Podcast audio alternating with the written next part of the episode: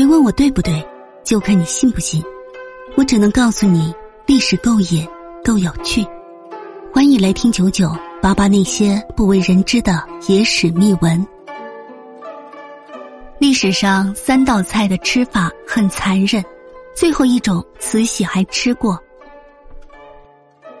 中国人特别爱琢磨吃，古人云：“食色性也。”古代大文学家苏轼也是一位美食家。除此之外，大文学家金圣叹也是一位美食专家。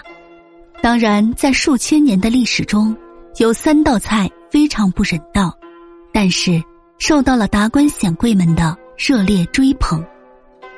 第一道菜叫做炙鹅明。相传武则天有一位男宠叫做张易之。这个人除了长得帅之外，还喜欢研究一些古怪的吃法。有一天，武则天宴请宾客，张易之也在邀请的行列之中。张易之在宴会上向武则天推荐了一道菜，就是炙鹅鸣。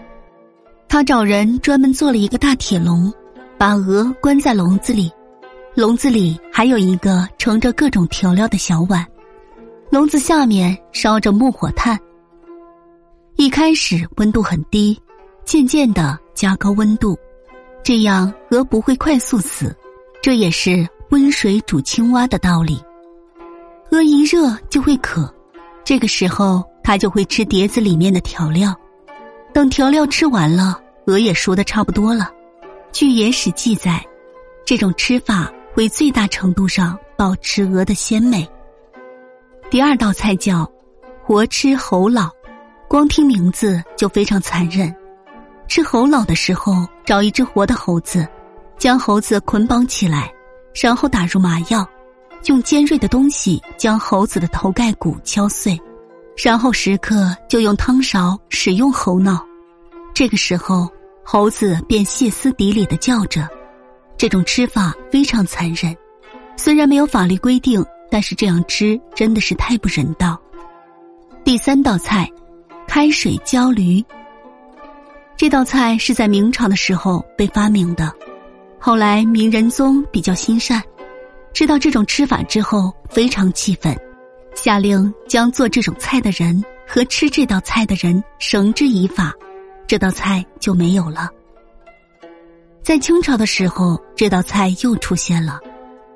当时山西有一家叫做鲈鱼馆这样的小馆子里，烹制的驴肉远近闻名，来这里吃驴肉的人络绎不绝，而且价格非常贵，一般人也吃不起。这一家做驴肉非常讲究，他们将驴灌醉，这样一是为了给驴麻醉，二是为了让驴肉更加的疏松，然后再往驴身上浇上开水，一会儿功夫。驴身上的毛就会被烫掉，这个时候再割下一块肉，整个过程驴都是活着的。后来慈禧听说这道菜，还让御厨做过这道菜呢。